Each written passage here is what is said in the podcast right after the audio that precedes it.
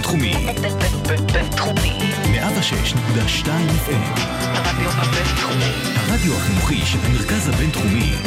לקום ישראל. 106.2 FM. הייטק בפקקים. האנשים שעושים את ההייטק הישראלי.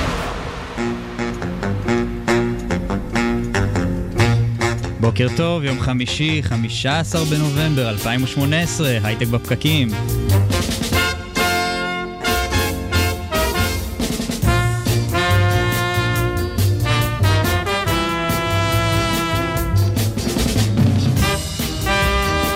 בוקר טוב חברים, אנחנו כאן איתכם בהייטק בפקקים, בין סערות פוליטיות לרוחות מלחמה, שכל מה שאנחנו רוצים הוא לחיות בשלווה, ובשביל זה אנחנו כאן.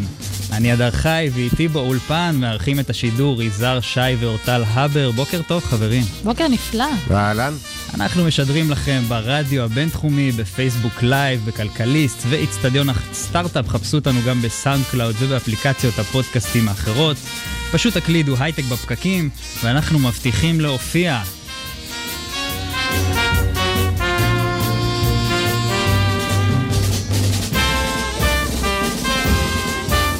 אתם מוזמנים לשלוח לנו שאלות, תגובות והערות בפייסבוק. אנחנו בשידור לייב, רואים ועונים למה שתכתבו.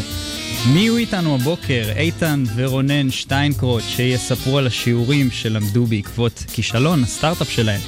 נארח את דן ליפשוט ועידו פרנקל, מייסדי בי-קיינד, חברה שמצליחה לשלב impact משמעותי להפיץ מעשים טובים בעולם, ושגם מרוויחה כסף.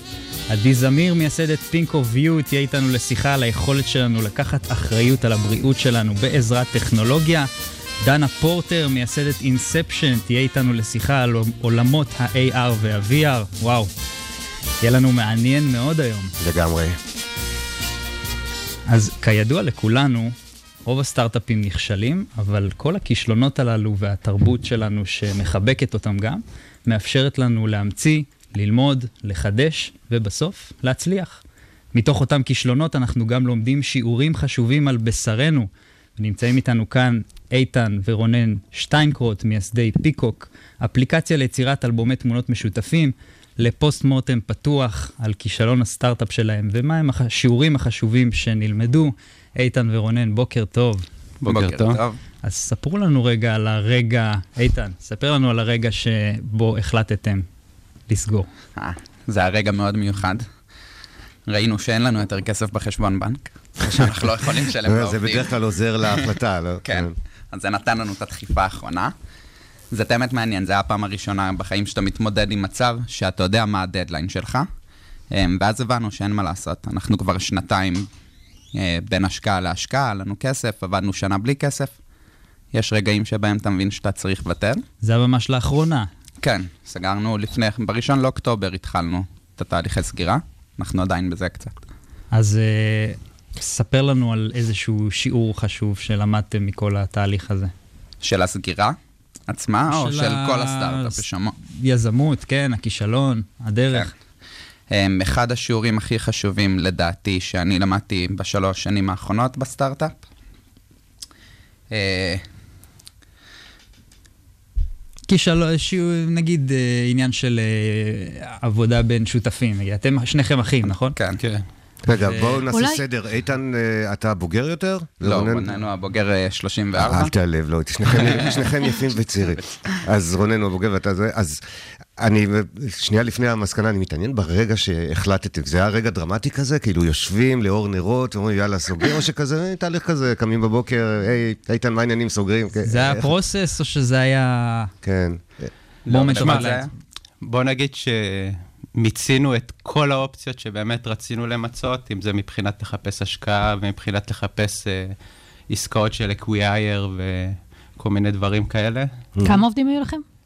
היה לנו ארבעה. ארבעה עובדים אה, על payroll, היו עוד כמה שעבדו אה, חצי משרה והיו מתמחים. עשרה מתמחים. במילה רק מה פרול עשה? מה עשיתם? פיקוק. מה- המיזם- מה המיזם עשה? זה הרשת חברתית לאלבומי תמונות. בהתחלה התחלנו בתור רשת חברתית לאתגרים קבוצתיים, אז עשינו פיבוט באמצע כדי לנסות... אה, אפרופו פיבוט, מה, מה הוביל?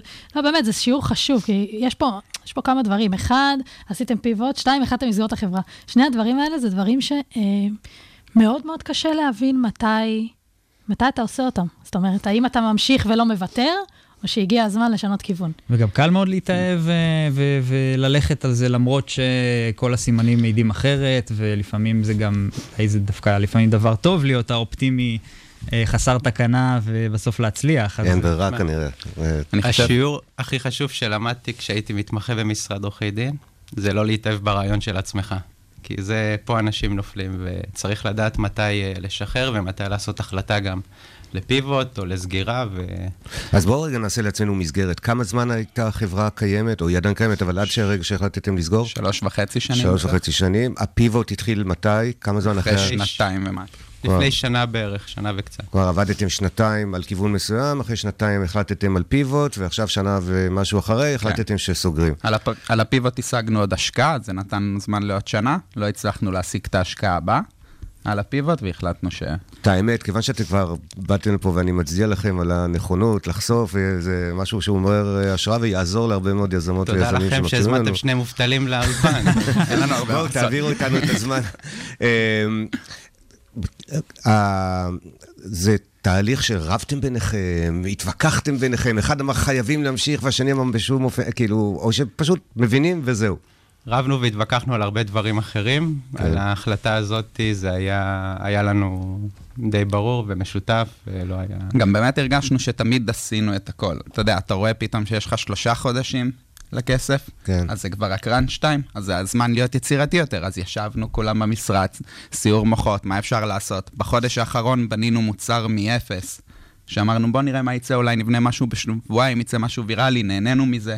אבל לא, אתם תהליך. בטח למדתם הרבה מכל התהליך הזה, ואם הייתי מחזיר אתכם עכשיו אחורה לאותו, לאותה נקודה, מה הייתם עושים אחרת? יש פה יזמים שמקשיבים כן. לנו, שיהיו יהיו שמחים לשמוע. אז אחד הדברים, האסטרטגיה שלנו הייתה תמיד לנסות ליצור מוצר שהוא ויראלי, ולשמור מספיק כסף, שיהיה לנו מספיק איטרציות, לשנות אותו כל הזמן וללמוד. במבט לאחור היינו מקדישים יותר כסף גם ל marketing, כי היה לנו מאוד מאוד קשה לפרוץ ככה. אה, אז זה לקח אחד מאוד חשוב. הדבר השני, היה תקופה של חודשיים שגם שינינו את המוצר, את הפיבוט, וזה לנסות להבין איך לשנות את המוצר הקודם למוצר חדש במינימום זמן, וגם רצינו לשנות לו עיצוב, למרות שהמוצרים היו דומים. זה הכניס אותנו למערבולת שהתרכזנו בשני דברים, ופשוט בזבז לנו בסופו של דבר המון אנרגיה וזמן.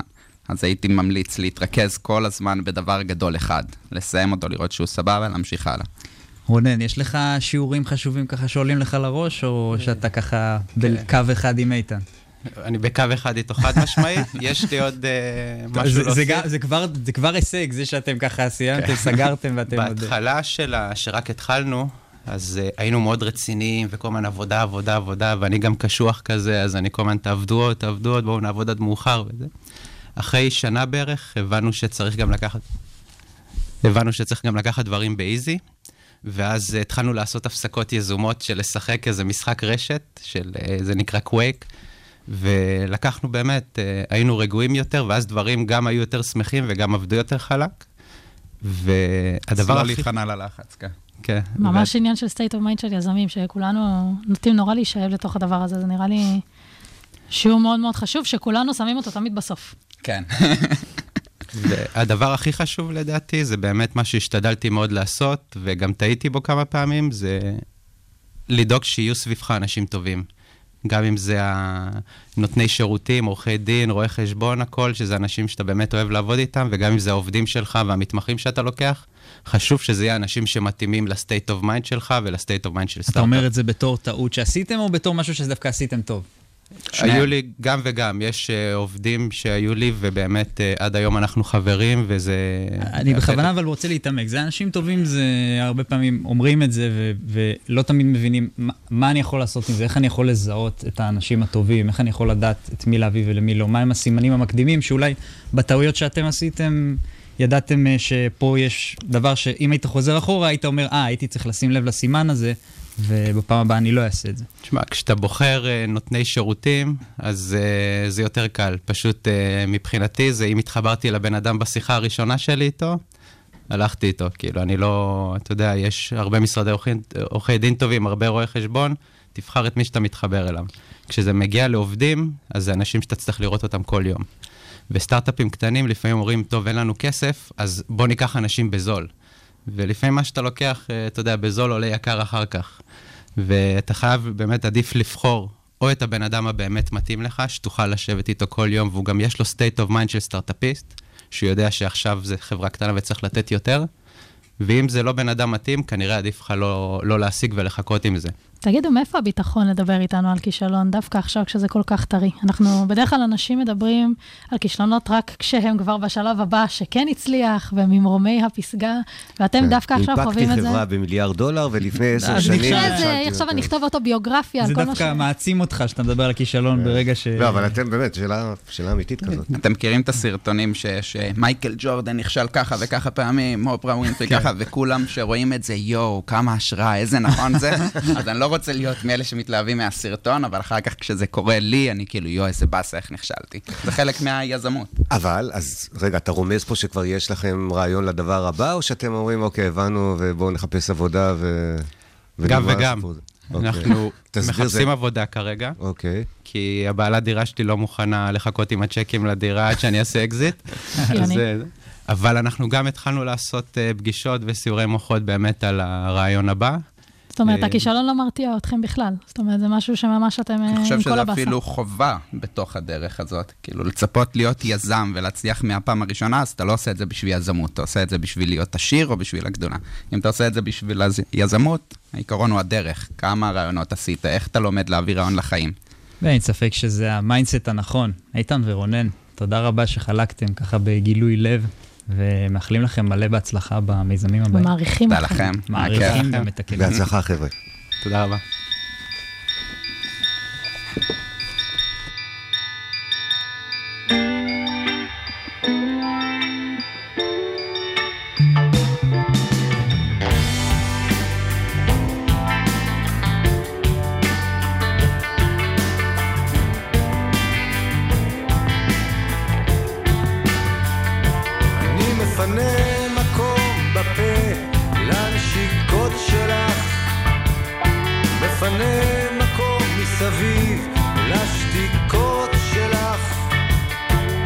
מפנה מקום בלב ללחיצות שלך, מפנה מקום בבטן שאוכל לבלוע אותך. אני מפנה מקום בתיבה למכתבים שלך. מפנה מקום בראש לשדים שלך. מפנה מקום בלחי לסתירות שלך כל כך הרבה מקום ואת בשלך את.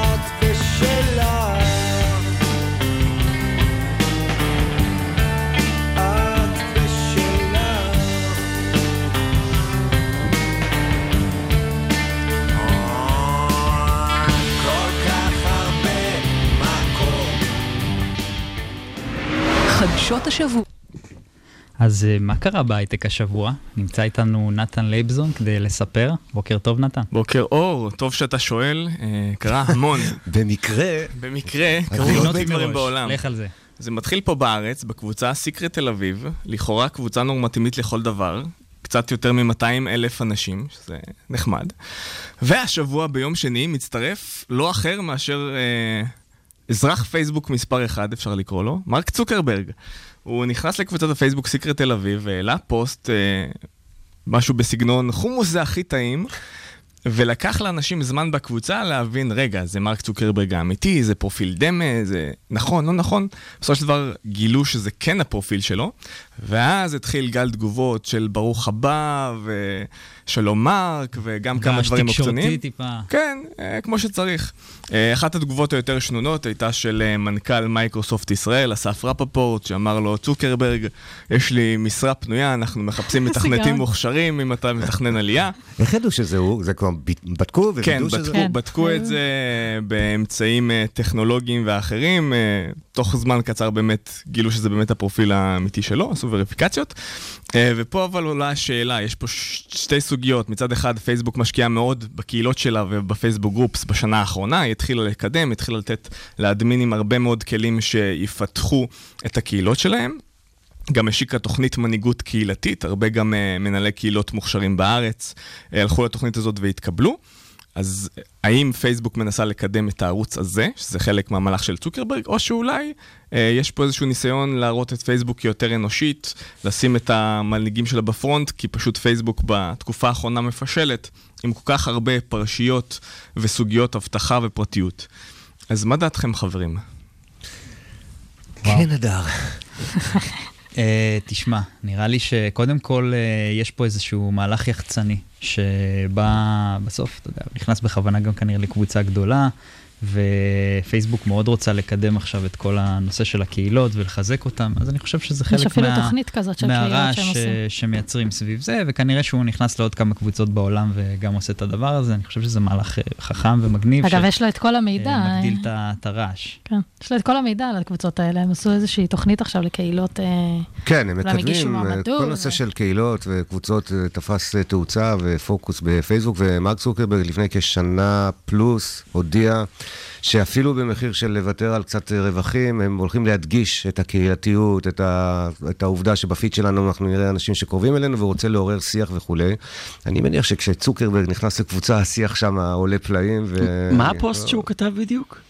שהוא אוהב חומוס. הפוסט הראשון או הפוסט סתם השני? הגיב בקבוצה הוא ב secret. כתב, אה, לא, הפוסט תודה השני- שהעלה- תודה שהעליתם את הקבוצה הזאת, הפוסט אני השני- נורא שמח, הרבה זמן לא הייתי בתל אביב. הפוסט השני שהוא כתב בדיוק מה שאורטל אוקיי, אמרה, שכל הכבוד בנאלי. ליצירת הקבוצה. נורא אז. באמת נראה שהוא עובר כזה קבוצה קבוצה ומפרסם. השאלה, טוב, אתם לקחתם את זה לכיוון שבאמת הוא עכשיו יפתח את הקהילתיות, אז מתי נראה את שריל סנדברג מצטרפת לסופר גרל זה עוצמה, או אימהות מבשלות לאימהות, או יוצרות מתי ונהנות, שמבחינת. יח"צ יצטרכו אותה כנראה. כנראה. כן, אמרו קטני האמונה ו... חבר'ה, תנו, צוקרברג היה משועמם, הילדה בכתה בלילה, יש לו תינוקת. תמיד אנחנו אה, ציניים, והוא רצה להיכנס לסיקרט תל אביב, זה בדיוק מה שהיה בראש אוקיי. מעייניו. נכון, החבר'ה גילו פה ספקנות מסוימת. כרגיל. מה עוד היה לנו?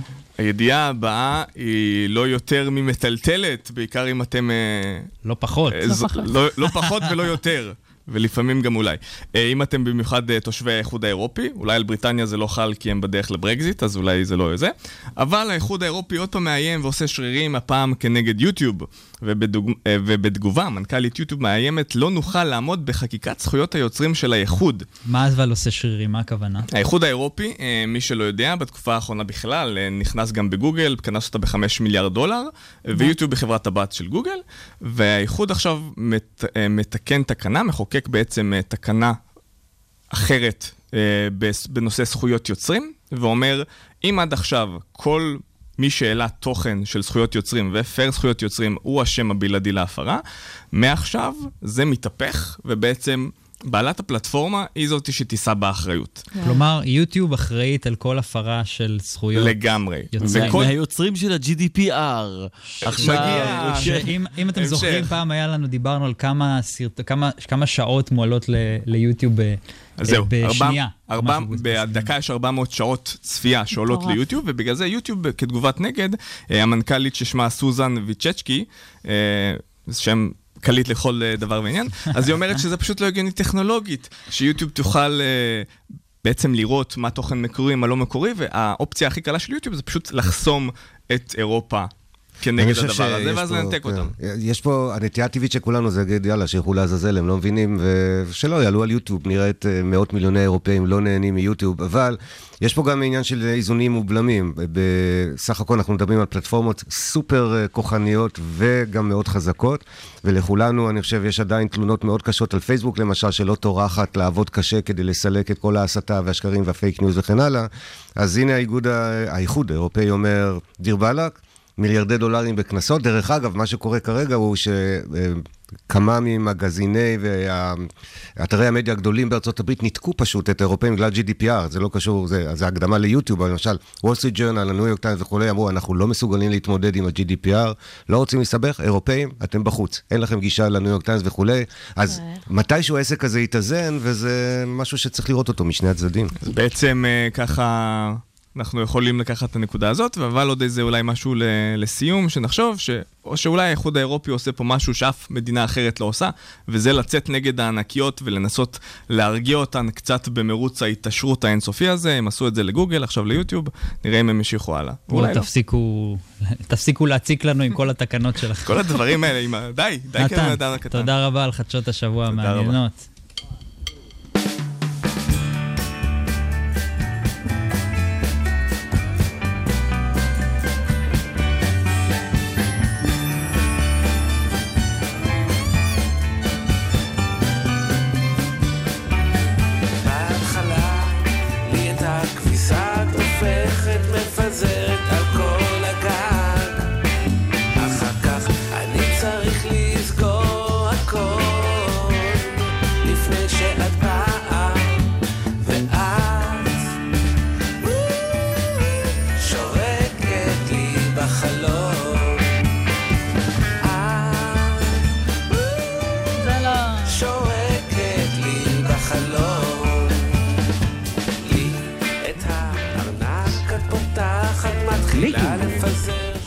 Place. Because we could really make the world a better place. Claiming to make the world a better place all the time. Making the world a better place. Making the world a better place. Making the world a better place. Making the world a better place. Making the world a better place. אז אה, כמו בקטע ששמענו, כל היזמים אה, אומרים שמטרתם... שמענו מתוך? זה הסיליקון ואלי? כן, סדרת... נכון? אה, כן, כן, אני, אני או, מגיע לזה. אה, אוקיי. אז אה, יש באמת קטע בסדרה סיליקון וואלי, סדרה שאני ממליץ לכולם לראות. בקטע הזה דמות המיליארדר גווין בלסון, מיליארדר, מייסד ענקית הטכנולוגיה, הולי, מכריז כמו כולם, שכל המטרה שלנו היא להפוך את העולם למקום טוב יותר, ואז כשהוא מגלה שמתחרים שלו אה, מאיימים עליהם, הוא זועק שהוא לא רוצה לחיות בעולם שבו מישהו הופך את העולם למקום טוב יותר בצורה יותר טובה מהם. אז אה, יש אנשים שחושבים uh, אחרת ממנו כנראה, ונמצאים איתנו כאן דן ליפשוט ועידו פרנקל, מייסדי Be Kind, חברה שללא ספק הופכת את העולם למקום טוב יותר, אה, על אמת. בוקר טוב, חברים. אהלן, בוקר טוב. שלום. אז ספרו לנו רגע על Be Kind. Be Kind זה עסק שבעצם התחיל מרצון לעשות יישום טכנולוגי של הרעיון של pay it forward, של תעביר את זה הלאה. אה, זה קרה כתוצאה מחוויה של השותף, שלקח טרמפ אה, בלילה חשוך אה, אה, מישהי, וחשב על איזושהי דרך שהיא תוכל לזכור את מה שקורה ולהעביר את זה הלאה בהמשך, ובעצם אה, זה כרטיס אה, שאפשר לרשום אותו באתר, עם המספר הייחודי שיש עליו, לעקוב אחריו, אחרי מה שקורה איתו עם המעשים הטובים, ויש מפה ממש של העולם, שאמרה לך לאן הכרטיס הגיע. כלומר, זה כרטיס שבעצם אנשים מעבירים אחד לשני, וכל פעם שבן אדם עושה מעשה אה, טוב, הוא נותן לו את הכרטיס. כן, נכון? או שעושה מעשה טוב או שעושים לו. בעצם בעשייה חיובית בין שני אנשים, הכרטיס הזה עובר ביניהם. כלומר, כל אינטראקציה חיובית, אה, יש העברה של הכרטיס. נכון. מי, אבל איך מחליטים מי מקבל את הכרטיס? זאת כבר לא החלטה שלנו, איך- זאת הם מחליטים, אנחנו- אוקיי. כן, בדיוק. כמה כרטיסים כאלה יש היום בעולם? 60 אלף כרטיסים. וואו. אה, בעולם. אה, בשנתיים, נכון? בשנתיים, 40 מדינות. מה מספר המעשים הטובים פר כרטיס? יש לכם הערכה? אז אה, יש עכשיו משהו כמו 2,000, מתקרב ל-2,000. משהו כזה, כן. משהו, 2,000 כרטיס, 2,000 מעשים טובים שממש תיעדו אותם. אנחנו, אחד האתגרים שלנו, אנחנו ממש שינינו את העיצוב של הכרטיס לפני משהו כמו שישה חודשים. כי אנחנו ממש פוגשים כל הזמן אנשים שאומרים לנו, תשמעו, גם קיבלתי כרטיס וגם העברתי כרטיס, ואז אנחנו אומרים, אוקיי, ורשמת אותו באתר, אומרים, וואלה, אפשר לרשום את זה באתר? אז הבנו שיש לנו בעיה עם העיצוב על הכרטיס. בכלל האתגר הזה של לעבור מהעולם הפיזי לעולם הדיגיטלי הוא אתגר מאוד מעניין אה, להתמודד איתו, ואנחנו כל הזמן עושים איטרציות. מלבד העשייה המאוד מעניינת הזאת, יש לכם גם uh, הרבה אג'נדה מאחורי זה, וממש uh, נושא רעיוני. אתם uh, יכולים לספר לנו על זה קצת? כן, אז יש איזה טאגליין שאנחנו מאוד אוהבים, שזה בעצם, שזה הפילוסופיה מאחורי העסק, של היזמות בעצם, שזה לעשות טוב, לחיות טוב ולהרוויח טוב. שזה בעצם לעשות משהו עם משמעות. כל אחד מאיתנו רוצה בעצם להיות בעשייה שהיא משמעותית לו, הרבה פעמים אנחנו מוצאים את עצמנו בחיים במקומות שאנחנו עובדים, ובהייטק אנחנו קוראים לזה כלוב מזהב. אה, כולנו מכירים את זה. אה, לחיות טוב זה בעצם להתאים את העסק אליך, לאורח חיים שלך ולא הפוך, בדרך כלל גם, אנחנו מתאימים את עצמנו לתבניות חיצוניות, אה, ולה, ולהרוויח טוב, אנחנו רוצים להתפרנס. ספר לי על אה, לחיות טוב. אז אני חזרתי עכשיו, אני מניח שאתה מתכוון לזה, מחודשיים וחצי בהודו. בעצם באורח חיים שלנו Kind, אנחנו מאפשרים אחד לשני בעצם להתאים את Be Kind לאורח חיים שלנו, אה, וליצור מצב שזה ווין ווין בעצם. אה, למשל, אני, אני ה-CTO, אז אני יכול גם לעבוד מרחוק בשלב שאנחנו נמצאים בו, אין לנו משרדים. אה, אז הייתה לי הזדמנות לטייל עם המשפחה בהודו, לקחתי איזושהי תקופה קצרה של ניתוק, ואז פשוט עבדתי מהודו מרחוק. תגידו, אז אני אשאל את השאלה שבטח חלק מהמאזינים שלנו שואלים, ומציג ככה, אתם עושים דברים נפלאים. Pay It Forward, דרך אגב, לכו כולם לראות את הסרט, מאזינים ונוכחים פה וכולי. אה, יש פה מודל עסקי מוצק, כלכלי, שיכול להצדיק את החברה הזו? סליחה שאני בא מעולם הקפיטליזם ה- זה דווקא. ה- אנחנו, מ- זה שאלה לנו מצוינת, להנחתה. תמרים לנו להנחתה, סך הכל, זה גם שאלה דרך אגב ששואלים אותנו הרבה באמת, יאללה, אנחנו תנחיתו. עוברים כל מיני הרצאות. אז אה, המודל אה, כרגע הוא עומד על זה שאנחנו מוכרים את הכרטיסים, הכרטיסים נמכרים בכסף, אה, ויש לנו עוד פיצ'ר פרימיום כזה, אה, שנקרא משפחת כרטיסים. הכוונה היא שעכשיו עם ארגון, אה, וזה המקום של ה-B2B, אה, של הרעיון הזה, אה, אם ארגון, למשל אגודת הסטודנטים של אוניברסיטת תל אביב, רכשה אלפי כרטיסים וחילקה אותם בשבוע פתיחת שנה, שהיה לפני שבועיים, ואנחנו לקחנו את כל אלפי הכרטיסים שלהם ושמנו אותם תחת משפחת כרטיסים. והכוונה היא שכל מעשה טוב עכשיו, שמישהו מהאוניברסיטה שקיבל כרטיס ותיעד אותו, אז יש עמוד שמראה לאגודה את, אה, את המעשה הזה, אה, ובהמשך אנחנו הולכים להכניס שכל מי שנמצא למשפחה יקבל עדכון, שאומר לו, עוד בן אדם עשה מעשה טוב ממשפחת הכרטיסים שלך, של אגודת הסטודנטים אה, של אוניברסיטת תל אביב, לצורך העניין. אה, וה, והפיצ'ר הזה גם עולה כסף, והכוונה היא להמשיך ולהרחיב את זה, ככה שזה יהיה ריטיינר בהתאם למספר משתמשים וכו' וכו'. אה, זה הכיוון, הכיוון הוא לפיצ'רים במערכת הדיגיטלית. בואו נדבר על זה רגע. בסוף, אינטרס של עסק להרוויח ולגדול. אתם גם חיים באיזה שיש לכם אג'נדה מאוד מאוד מאוד אה, מסוימת ומוקפדת לאורח חיים. כל אחד מכם עושה הרבה מאוד דברים במקביל, כמו שעידו אמר, למשל, לעבוד מרחוק. אה, איך, ה, איך הדבר הזה עובד במקביל? זאת אומרת, זה לא פוגע באמת בתחרותיות שלכם, ביכולות שלכם לגדול? אה, אני חושב שקודם כל יש פה איזשהו, באמת, למצוא איזשהו איזון. לפעמים, אה, אנחנו קודם כל הולכים עם הערכים שלנו. זאת אומרת, לפעמים אנחנו באמת מפסידים, נגיד, עסקאות מאוד גדולות, בגלל שיקולים ערכיים. אה, ככה שזה נוגע גם לעניין של כסף בסופו של דבר. למשל, אם תאגיד פתאום רוצה לשים לוגו על הכרטיס, אז אנחנו, וקיבלנו כבר הצעות כאלה, אנחנו נגיד לא, כי זה לא תואם את הערכים שלנו. אז יש פה כל הזמן כזה סוג של איזון בין ה... אה, נגיד לטייל בעולם, או... אה, כאילו, אתה חייב תמיד כן להתפשר בסופו של דבר על אחד מהשלושת הרגליים האלה, אה, ולמצוא איזון. אבל אנחנו חושבים שבטווח הארוך בעצם מה שאנחנו עושים זה בונים פה משהו שהוא מאוד מאוד יציב דווקא. אנחנו, אני חושב גם מעבר לזה, זה בגו, ב, בשאלה, לדעתנו המטרה של עסק זה לתת ערך משמעותי. ואם זה מה שאנחנו ניתן בפוקוס, אז uh, הכל יתכנס לזה. וזה אני חושב גם מה שעידו מתייחס אליו בהקשר של משהו יציב. אם אנחנו נשמור על הערך הזה ונגביר אותו, וזה הפוקוס שלנו כל הזמן, אז אה, אנחנו עכשיו גם... אתה הרמת לי להנחתה, כי אמרת פוקוס, ויש לכם שיטה, לא באמת, יש לכם דרכים מאוד מאוד אה, מסוימות להתמודד עם איך אתם גדלים מצד אחד, ושומרים על הערכים ועל המטרות שלכם מצד שני.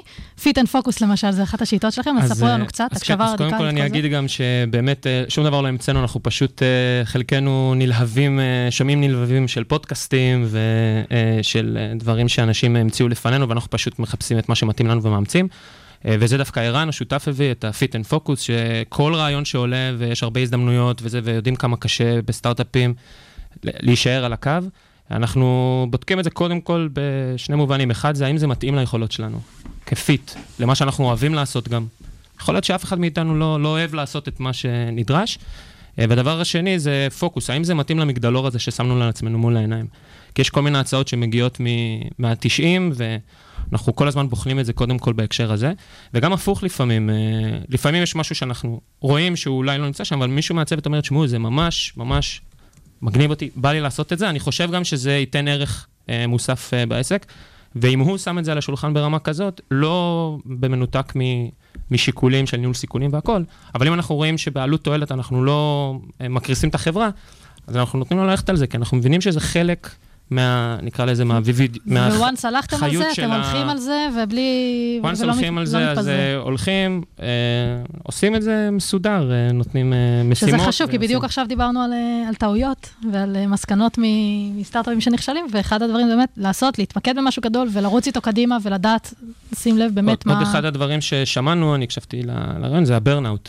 באמת העניין הזה. אמ, ודיברנו על זה גם בשיחת טלפון. אני חושב שאנחנו לא ממציאים איזשהו גלגל, אני חושב שאנחנו אולי מנסים ליישם משהו שאולי מגיעים אליו לפעמים מאוחר יותר. אמ, יכול להיות, דרך אגב, מסיבות טובות מגיעים מאוחר יותר, אבל אנחנו מנסים להביא את זה עכשיו. לפני שהדר סוגר אותנו, תנו דוגמה למעשה טוב אחד שעלה באחד הכרטיסים. יש לכם כזה משהו שעולה אני, בראש? אה, כל, כל, כל הזמן יש אה, מעשים אה, מאוד מעניינים. תנו אחד דוגמה למשהו שריגש אתכם. אותי כל הזמן מרגשים מעשים שאנשים מעלים שהם נותנים את הכרטיס להורה או בן משפחה. אוקיי. ועכשיו עלה ממש, תוך כדי שאנחנו באולפן, יש לנו כזה בסלק, שמנו MVP כזה לראות איך עובדות התראות, אז אה, מישהו העלה אה, איזושהי הוקרת תודה לסבא שלו ופשוט נתן לו את הכרטיס. אוי, עצם זה מקסים. שמתעכבים על הוקרת תודה לבן משפחה, זה משמעותי, אולי לעידו גם יש עוד איזה לי מעשה יש בזריזות. אחד ממש מתחילת הדרך, שמישהו שיתף שהוא עצר אה, למשפחה שנתקעה בלי דלק בצד הדרך, והוא מספר, הוא משתף שם שבעצם הם היו, הם אה, היו אילמים, וואו. אבל גם וואו. הוא אילם. גם הוא אילם. ואז כשהם תקשרו, אז הוא הבין שהם חששו כאילו שהוא ילך. והוא הקפיץ אותם להביא דלק. אנחנו נסגור את השידור בזמן הזה. נראה לי שאפשר be kind. אפשר ללכת הביתה להתרגש. תודה רבה מעשים אותנו. תודה רבה רבה. בהצלחה, חברים. יום טוב. אתם חלום,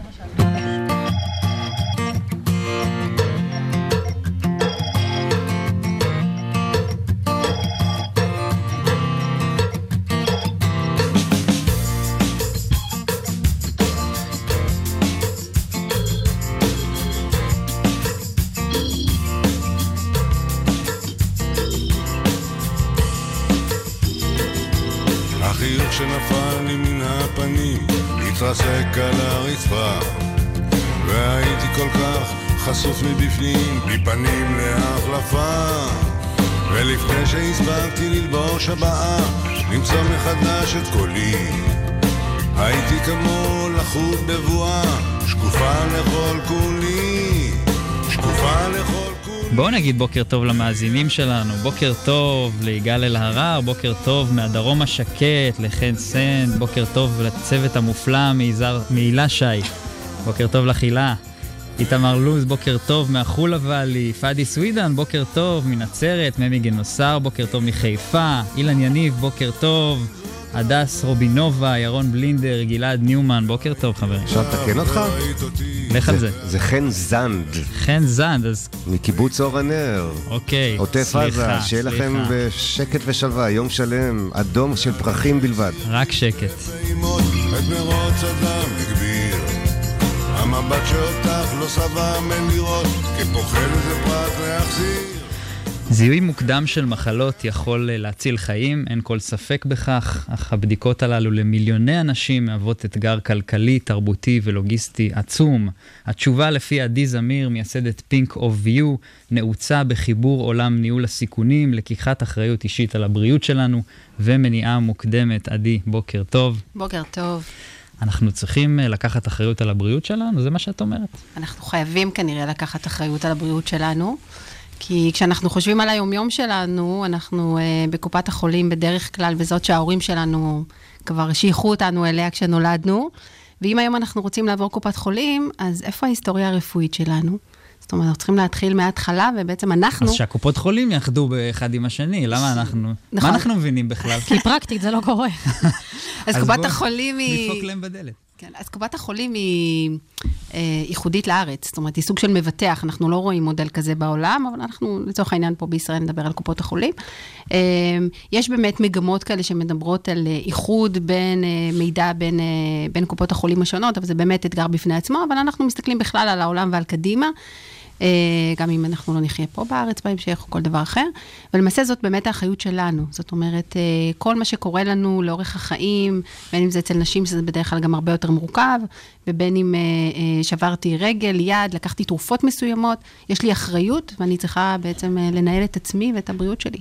ואני רוצה להקביל את זה רגע לעולם אחר, לעולם הנהיגה, אוקיי? לצערנו יש אנשים, אה, לא אף אחד כאן כמובן, שהם, אה, זה שאנחנו נותנים את ההגה בצורה כל כך קלה לאנשים, לקחת אחריות על החיים של עצמם, ולפעמים גם של אחרים, במידה ויש, אה, לא יודע, חיסונים בעולם של חצבת, לא יודע, מדביק ו- וכולי, אז אה, להביא את האחריות להמונים, אולי אה, לא כל כך טוב, אני ככה מאתגר אותך.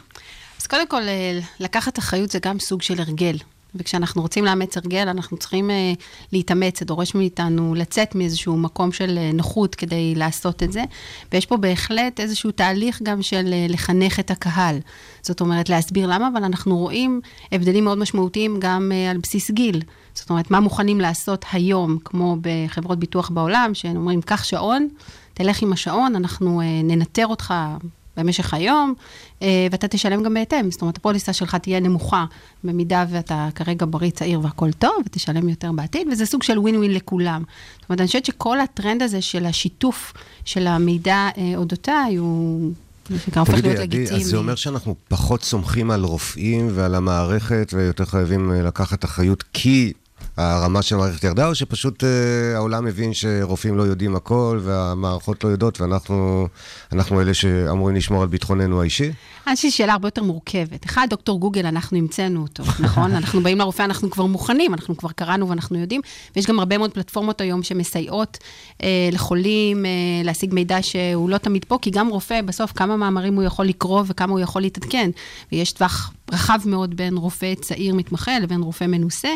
אה, בואו לא נשכח שיש חסר עולמי ברופאים. ובעצם היום הטכנולוגיות שנכנסות לעולם הרפואה מחליפות במידה מסוימת, בעיקר ברמות של אה, קבלת החלטות, decision support systems, אה, אבל כל הטכנולוגיות המדהימות האלה, אנחנו רואים את זה בעולם שלנו בממוגרפיות למשל, עיבוד תמונה אוטומטית, אבל בסופו של דבר, אם המערכת פספסה אפילו אחוז, לאישה זה יכול להיות אה, 100 אחוז.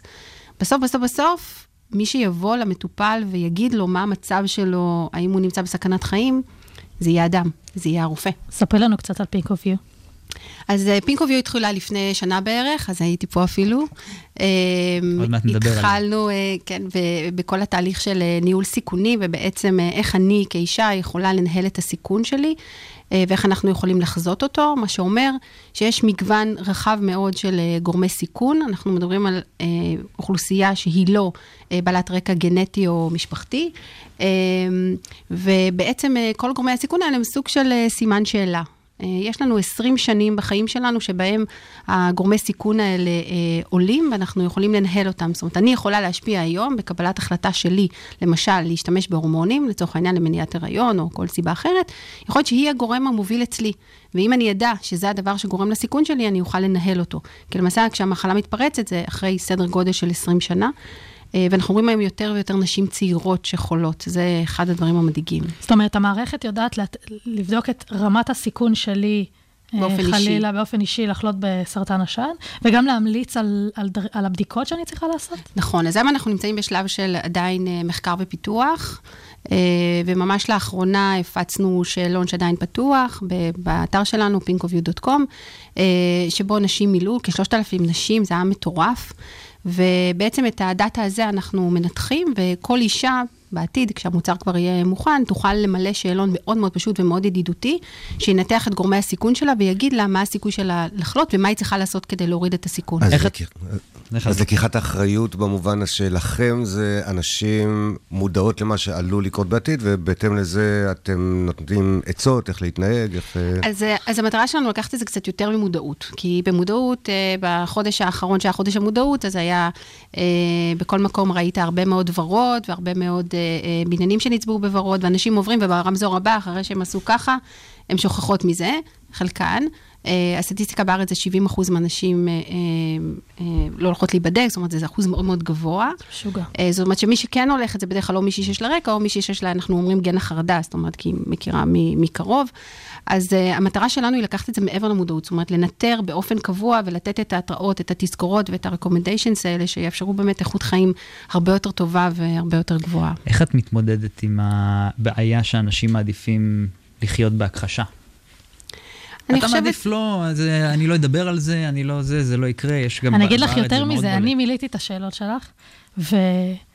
ולמזלי, התוצאות היו, כאילו באופן אוטומטי הופיע לי הסיכוי, וזה היה בום לפנים. עכשיו, אצלי זה יצא נמוך, אז זה היה מדהים, יופי, אני יכולה להגיד, אה, בואו תעשו את את זה. אבל- צודקת. אבל אנשים רוצות, אנשים יכול להיות שיגידו, זה יכניס אותי לחרדות עכשיו כל החיים, שאני לא יודעת איך לצאת מהם. אז אני חושבת שחלק מהדברים שלמדנו ואספנו הרבה מאוד אה, תובנות התנהגותיות מה, ממה שעשינו פה בארץ, זה שנשים מאוד רוצות לדעת. אה, מה שכן, העלו בפנינו שהן היו רוצות לבחור את העיתוי שבו הן רואות את התוצאות. אה, לראות עכשיו, או שזה יישלח אליי במייל ואני אוכל לראות את זה אחר כך, בזמן שמתאים לי, אולי בסביבה שמתאימה לי, אבל אני חושבת שזה חלק מהתהליך. זאת אומרת שאתה רוצה לדעת, ובאותה מידה אתה רוצה גם להבין מה אתה יכול לעשות, וכמו שאמרתי כרגע, אנחנו רק אוספים את המידע, ולכן אין שם אה, מעבר לזה. עדי, התארחת אצלנו לפני שנה וציינת אז ש, ואני מצטט, 2018 תהיה שנה שבה תיכנסו לבין 4 עד 6 קהילות בעולם, ומשם נוכל לעבור לשלב הבא ולתת ערך לדאטה הזה. אז אנחנו בשלוש. שלוש קהילות בעולם, וואו. שלוש קהילות בעולם, והרביעית ואנחנו בדרך, ו- בנובמבר. אז זה ממש... השנה אה, עוד לא הסתיימה. ה vision ממש מתממש, זה היה עוד בדיוק לפני. שנה. בנובמבר. כן. מדהים. אני חושבת שזה באמת באמת מדהים, והרבה מאוד בזכות ה eco כאן בארץ, שבאמת עזר לנו להאיץ הרבה מאוד דברים ולתת תובנות. יש לנו פה קהילה מאוד מיוחדת ומאוד מגוונת, וזה בהחלט משהו שאפשר להשליך ממנו גם לעולם. עדי, אז קודם כל, אה, מדהים מה שאתם עושים, אז אני רוצה להעניק לך את הכרטיס הזה, בגלל שזה דבר מאוד be יפה kind. שאתם של עושים. be kind. אה, ושיהיה רגע, לכם... ומה אה, המעשה הטוב שאתה עושה, אם אתה כבר נותן... אה, לא, היא מעשה עושה טוב. מעשה טוב אני- לאנושות, אני- הוא מעניק אני לא לה את זה. עושה שום דבר טוב. אני אוקיי? שלא הבנתי את המודל, חשבתי שגם אתה מתחייב לעשות מעשה טוב על הדרך. נשתדל. הדר עשה מעשה טוב, הוא נתן לי הבוקר מתנה שמאוד נגעה לליבי, את רואה? אז עכשיו. אני... אחרי זה אני גונב כרטיס כדי לתת לך גם כן. יאללה. אז אנחנו בכל זאת נשמח שכל אישה ששומעת ותוכל אה, להיכנס ולמלא את השאלון שלנו, זה יהיה נהדר, peakofview.com. עדי, בהצלחה לכם. תודה רבה. להביא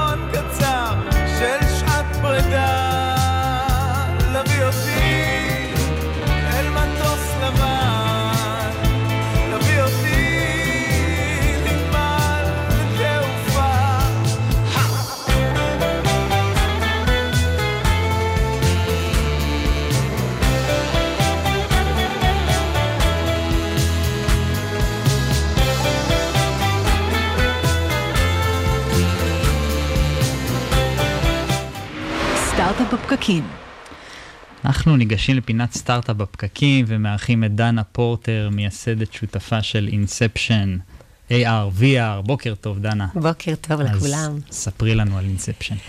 אז Inception בעצם נוסדה לפני שנתיים וקצת, כשאז היה חלום ה-VR, ה-Virtual Reality, יצא מכשיר Oculus הראשון, וצפו שיהיו 150 מיליון מכשירים בשוק עד 2018, ואנחנו בעצם יצרנו את אחת האפליקציות הראשונה לצפייה בתוכן בידורי ב-VR. עד היום, אגב, אנחנו קיימים בכל הפלטפורמות.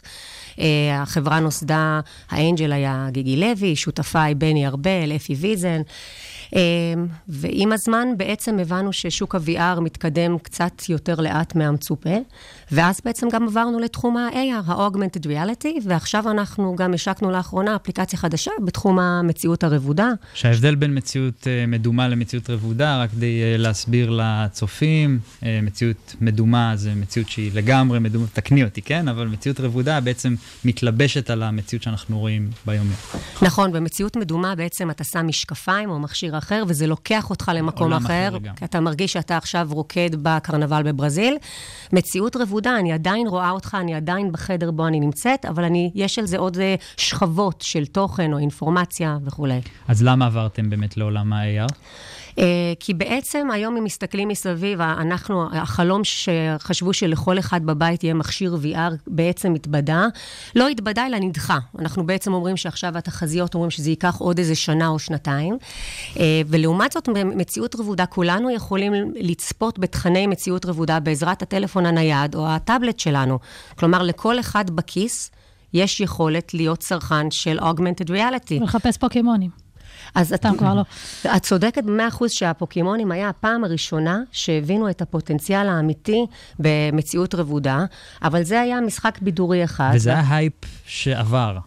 כלומר, מה- מתי יהיה דברים שבאמת יחזיקו לאורך זמן? זהו, זו נקודה, כי ויהיו- באמת ה-VR, AR, זה כאילו, זה, זה, זה התחיל כאיזה הייפ נורא גדול, זה יהיה הדבר הבא בעולם, כולם, בדיוק כמו שאמרת, משקפי... אבל בסוף, כמו שגם העולם הזה קצת נרגע, ועכשיו הוא שוב... זאת אומרת, יש לו הרבה ups and downs, והשאלה, היא נשאלת היא באמת, לאן הדבר הזה הולך? יש לנו... למה שהדבר הזה הולך יהיה עברנו את נרחב? ההייפ קרב, עכשיו בואו נראה שזה מתחיל לעלות. אז, אז אתם לגמרי צודקים, אבל אתה יודע, כמו כל טכנולוגיה חדשה, יש לזה שני אספקטים. אחד זה הצד של הזמינות של החומרה. אז אמרנו, במציאות רבודה, זה עכשיו קיים. כל מכשיר חכם היום שיוצא לשוק הוא AR ready. זה ב- לא היה עד היום. אז בעצם עכשיו יש לנו פוטנציאל שוק, אנשים יכולים לצרוך את זה, לא צריכים איזו משקפת מיוחדת או משהו. בצד השני צריך תוכן מתאים, ופה בדיוק אנחנו נכנסים. את צודקת שעד היום היה רק איזה אנקדוטות של איזה משחק או שניים, אה, ועכשיו בעצם כשהשקנו את בוקפול אמרנו, איזה אפליקציות מיינסטרים היינו רוצים שיהיו, שישתמשו בטכנולוגיה הזו. אז למשל, מה, תני לנו דוגמה של שימוש אה, שהיית רוצה לראות. אז אנחנו השקנו את בוקפול ממש שבוע שעבר, שבוקפול כן. זו אפליקציה שלוקחת את הספרים שאתה אוהב ומכיר, ומכניסה אותם לתוך המכשיר או הטאבלט באופן דיגיטלי, והתמונות פשוט קמות לחיים במציאו, במציאות רבודה. אז חוויית הקריאה שלי היא, אני קורא את הספר בטאבלט, ותוך כדי שהגעתי לאיזושהי סצנה, אז שמה... אתה מדפדף בתמונות, ופתאום אתה רואה, אחד הספרים הפופולריים שלנו זה פיטר הארנב, למי שמכיר, כי אנחנו שותפים של חברת פינגווין רנדום האוס. אתה מדפדף, ופתאום פיטר יוצא מהתמונה, אז בעודך קורא, או שמקריאים לך, או שאתה קורא לבד. הספר קם לחיים, אתה יכול לשים את הספר על השולחן, על המיטה, על השטיח, ואנחנו מקווים שזה דווקא, אפרופו, אנחנו היום בסימן של לעשות דברים טובים, אח- אחרי המרואיינים הקודמים שלנו. סליחה שאין לי עוד כרטיס בשבילך. אבל כוונתנו היא שאולי זה יגרום לאנשים גם לקרוא יותר. אז הנה, אפרופו, דיברת על ספר ילדים, ובאמת אה, נראה שהעולם הזה ממש אה, לילדים ככה ממחיש להם מציאות, אולי עוזר להם להתפת, להתפתחות יותר טובה, אז אה, יש לכם נגיעה לעולמות רגע, אורטל, אבל את, את בן אדם כזה חיובי, אני רוצה דווקא לבוא בקטע רע. אולי זה דווקא לא טוב. אולי זה דווקא לא דבר אמרתי, לא זה- טוב. לא, למה- משחקים GTA בעולם המציאותי, נכון, יכולים... נכון, אה, זה, זה מה שאני אומרת, עולמות של חינוך, אולי זה, זה בכלל... זה בכלל משהו שהוא עוזר, הוא אז חיובי. את יודע, אתם יודעים, רבים אמרו לנו, ה- המלעיזים באו ואמרו, הם מספיק שעות בדיגיטל, לא צריך גם אתכם. להפך, אנחנו רוצים שהם יקראו ספרים. ואנחנו אמרנו, תראו, יש uh, מלחמות שכבר איבדנו אותן. מה זאת אומרת? Uh, הילדים יהיו בדיגיטל איקס שעות ביום. כל הורה יחליט מה זה ה-X שלו. עכשיו השאלה, מה אתה רוצה שהוא יעשה בשעות האלה? אתה רוצה שהוא יירה במפלצות, או שאתה רוצה שהוא יקרא בספרים במציאות רבודה? החזון שלנו זה לא שאנשים שכבר קוראים בספר יעזבו את הספר. החזון הוא הפוך. אנשים שנמצאים בתוך הדיגיטל, ייקחו חלק מהזמן הדיגיטלי שלהם לתוך זמן שהוא כאילו אה, אפליקציה יותר חינוכית, יותר חיובית בתחום של ספרים. וזה לא יכול אה, להוביל אולי טיפה לחוסר הפרדה של ילדים אה, בין העולם למציאות, אה, המציאותי למדומה? זאת אומרת, שיש לנו את הטאבלט והזה, אז עוד איכשהו אנחנו כן מבדילים, אבל אה, אולי, אולי לחשוב על השפעות אה, ארוכות הטווח. שיכולות להיות מזה, שרק עכשיו אנחנו מבינים אותם עם הסמארטפונים, שאנחנו מאבדים קשב, שזה, חשבתם מה יקרה עוד אה, 20 שנה? תראה, זה דיון פילוסופי מאוד עמוק. אה, אני לא, לא יודעת אם ראיתם את הסרט אה, של ספילברג, Ready Player One, שהוא עשה על העולם שבו VR נכון. הוא חלק מהיום-יום. זה עולם דיסטופי, כמו שאומרים. אבל אני אומרת, אה, על כל טכנולוגיה אומרים שיש בה הרבה חולאים, והחוכמה זה לראות איך אתה לוקח את הטכנולוגיה ומתעל אותה לכיוון חיובי. האם ילדים יצרכו מציאות אה, רבודה? כן, סימן קריאה. האם אני מעדיפה שהם יעשו את זה באפליקציות כמו בוקפול? זאת גם התשובה, כן. אז מה הדבר הבא? הרבה מאוד ספרים, או שכבר חשבתם על עוד תחום בחיים שאליו אתם רוצים? אני למשל חושב על ספרי בישול, סתם, אני נותן לך... אה, אז אוי, זה ענק. אז קודם כל, אנחנו צריכים את בוקפול אה, אה, להעשיר את הקטלוג שלנו ובאמת להיות ספרייה יותר עשירה, אבל אתה, you hit the nail on the head, כמו שאומרים. אנחנו עכשיו בדיוק מפתחים עוד ורטיקלים עם עוד מספר שותפים שאנחנו עוד לא יכולים להכריז עליהם, בתחום אה, של מגזינים, בתחום של חדשות, כי אנחנו חושבים ש-AR יהפוך להיות חלק מצריכת מדיה רגילה ויומיומית של כולנו. זה ייקח אמן. קצת זמן, אבל זה יגיע לשם. יש לך אה, אה, יום בחיי אה, ל- ל- לספר לנו ככה? מה, מה יכול, אני מנסה לחשוב איזה שימושים זה. רק כי בדיוק, זה רצית לי לא את נוכל הדמיון? כאילו, לא יודע, ספר בישול, אז הוא מראה לך איפה, כן. איפה לקחת את המלח ואיפה לשים.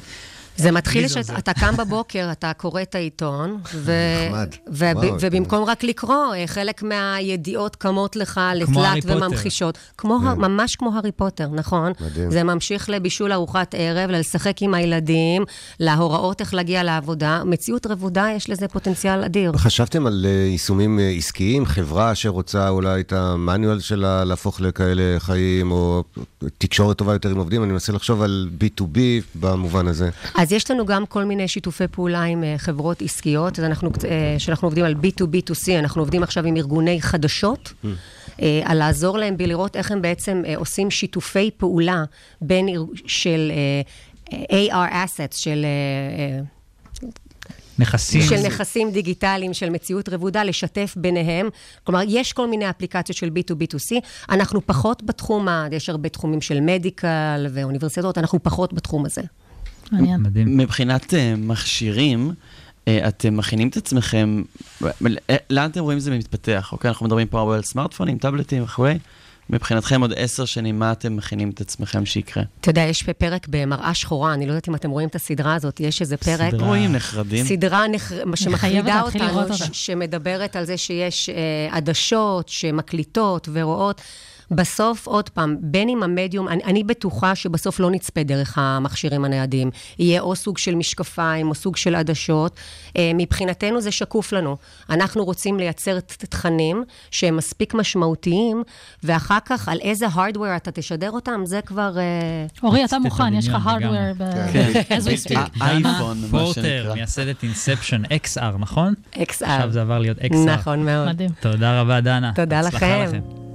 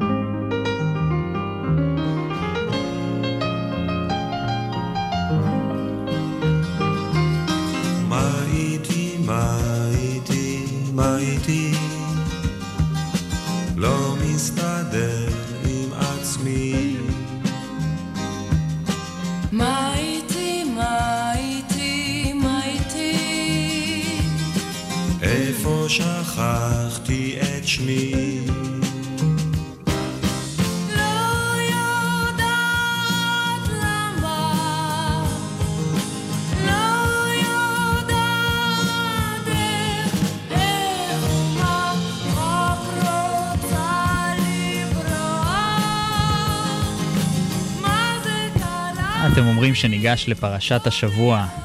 פרשת השבוע, כן. מה אתה אומר? אני אומר שכן. יאללה. מה בפיך? פרשת השבוע. פרשת השבוע היא ויצא. יעקב יוצא את באר שבע אל משפחת דודו לבן בחרן. הוא עובד אצלו שבע שנים כרועה צאן כדי לשאת את רחל לאישה. לבן מציע לו את לאה, ובכך בעצם מרמה אותו. הוא עובד שבע שנים נוספות כדי לשאת לאישה גם את רחל, עבד קשה בשביל האנשים שלו, ומסופר בה על המתחים, הילדים מכל אחת מנשותיו, היחסים המורכבים עם לבן שמקנא בו בגלל עושרו. יעקב מחליט לקחת את, ה, אה, את רחל ולאה והילדים ולחזור אל בית אחיו, אביו יצחק. ויאהב יעקב את רחל, ויאמר עבדך, עבדך שבע שנים ברחל בתך הקטנה. ויאמר לבן, טוב תיתי אתה לך, מתיתי אותה לאיש אחר שבא עמדי. ויעקב, ויעבוד יעקב ברחל שבע שנים, ויהיו בעיניו כימים אחדים באהבתו אותה. ויאמר יעקב אל לבן, הבה את אשתי, כי מילאו ימיי, ואבוא אליה. ויהי בבוקר והנה היא לאה, ויאמר אל לבן, מה זאת עשית לי? הלא ברחל עבדתי עמך, ולמה רימיתני? ויאמר לבן, לא יעשה כן במקומנו לתת הצעירה לפני הבכירה. שבע שנים של עבודה, ובסוף לבן הפר את ההסכם. מקומם קצת, לא? מקומם. אז אה, אני חושב שצריכים לשים אה, דברים גם בקונטקסט. אנחנו מדברים פה על אה, סך הכל בהקשר של אה, הימים האלה, זה נשמע נורא ואיום. אתה הולך לאבא של מישהי, אתה אומר לה, תני לי את ה... תן לי את בתך. פה בתנ"ך זה כזה נשמע רומנטי כזה, אבל העסקה נסגרת בכלל בין החתן בין. המיועד לבין האבא של הכלה, ולכלה... כך זה היה בתקופה ההיא. כך זה, אז זהו, אז בואו נבין שככה זה היה בתקופה ההיא, ונוריד הילוך בביקורת וכולי. אה, אז עכשיו אני אעשה לך קונטרה. תחשוב על האבא, אני חושב שהוא עשה פה מעשה, בהקשר של הימים ההם, מעשה מאוד אצילי, כנראה שהבת הבכורה הייתה פחות אטרקטיבית מאיזושהי סיבה. יעקב, שנראה חתן מושלם, בא ממשפחה טובה, בחור חרוץ, מצליח וכולי, והוא מעדיף לקחת את uh, הבת הצעירה יותר. האבא מתערב uh, ועושה את כל מה שהוא uh, יכול כדי שגם הבת הגדולה תקבל את... לדעתי זה מעשה שהוא, כן, אתה יודע, אתה לא- חושב על הילדים שלך... לא אז- הצלחתי אתכם, אה? כן, זה מעשה אגואיסטי. הייתי אומר אפילו אגואיסטי. הבן אדם, בן אדם אחר בא ועובד בשבילך ואתה כן. פה... יש פה, יש פה, לדע, אני ראיתי בפרשה הזאת שני שיעורים. אחד מה, מהכיוון של האבא, שבאמת רואים שהוא באמת מקנא מאוד מאוד מאוד, ב- כמו שאמרת, באושר. ואח שלי תמיד אומר לי שכמה חשוב להסתכל על האושר. שלי אישית, ולא בהשוואה לאנשים אחרים, שזה מביא, ההסתכלות על האושר שלי מביאה את האושר באמת. השוואה תמיד אפשר לעשות. בדיוק, ו- ומהצד של, אה, אה, של יעקב, נחישות, שאנחנו מדברים על זה כל הזמן. בדיוק היום דיברנו על כישלונות, ועל כמה זה להיות שנים. נחוש, לא להמשיך וואו. ולהמשיך ולהמשיך עד למטרה. זה נחישות וגם הרבה אהבה, תני לו את זה. המון, המון, רומנטיקה. המון. שבע שנים הוא המון. עבד אה, בעבור אהבה של אישה שהוא מאוד מאוד... אה, 14. נכון. שבע ראשונות ואחרי זה זה עוד מטורף, שבע. זה כן, 14 כן. בשביל רחל. 14 שנים. לא אה, נכשל ואמר זהו, אמר אני עוד שבע שנים. כנראה שהיא הייתה בחורה מאוד מיוחדת. כנראה שכן. בהקשר לאושר ואושר, אמ, כל המחשבה של כמה השכר שלי עושה אותי שמח זה הכל השוואתי. נכון. זה בכלל לא משנה כמה אני מקבל, זה משנה כמה חברים שלי מקבלים. אז אה, העצה של אח שלך זה לגמרי נוגד את הטבע שלך, אבל כמה שאנחנו יותר נוגדים את הטבע שלנו, ככה אנחנו מצליחים יותר. נפלא.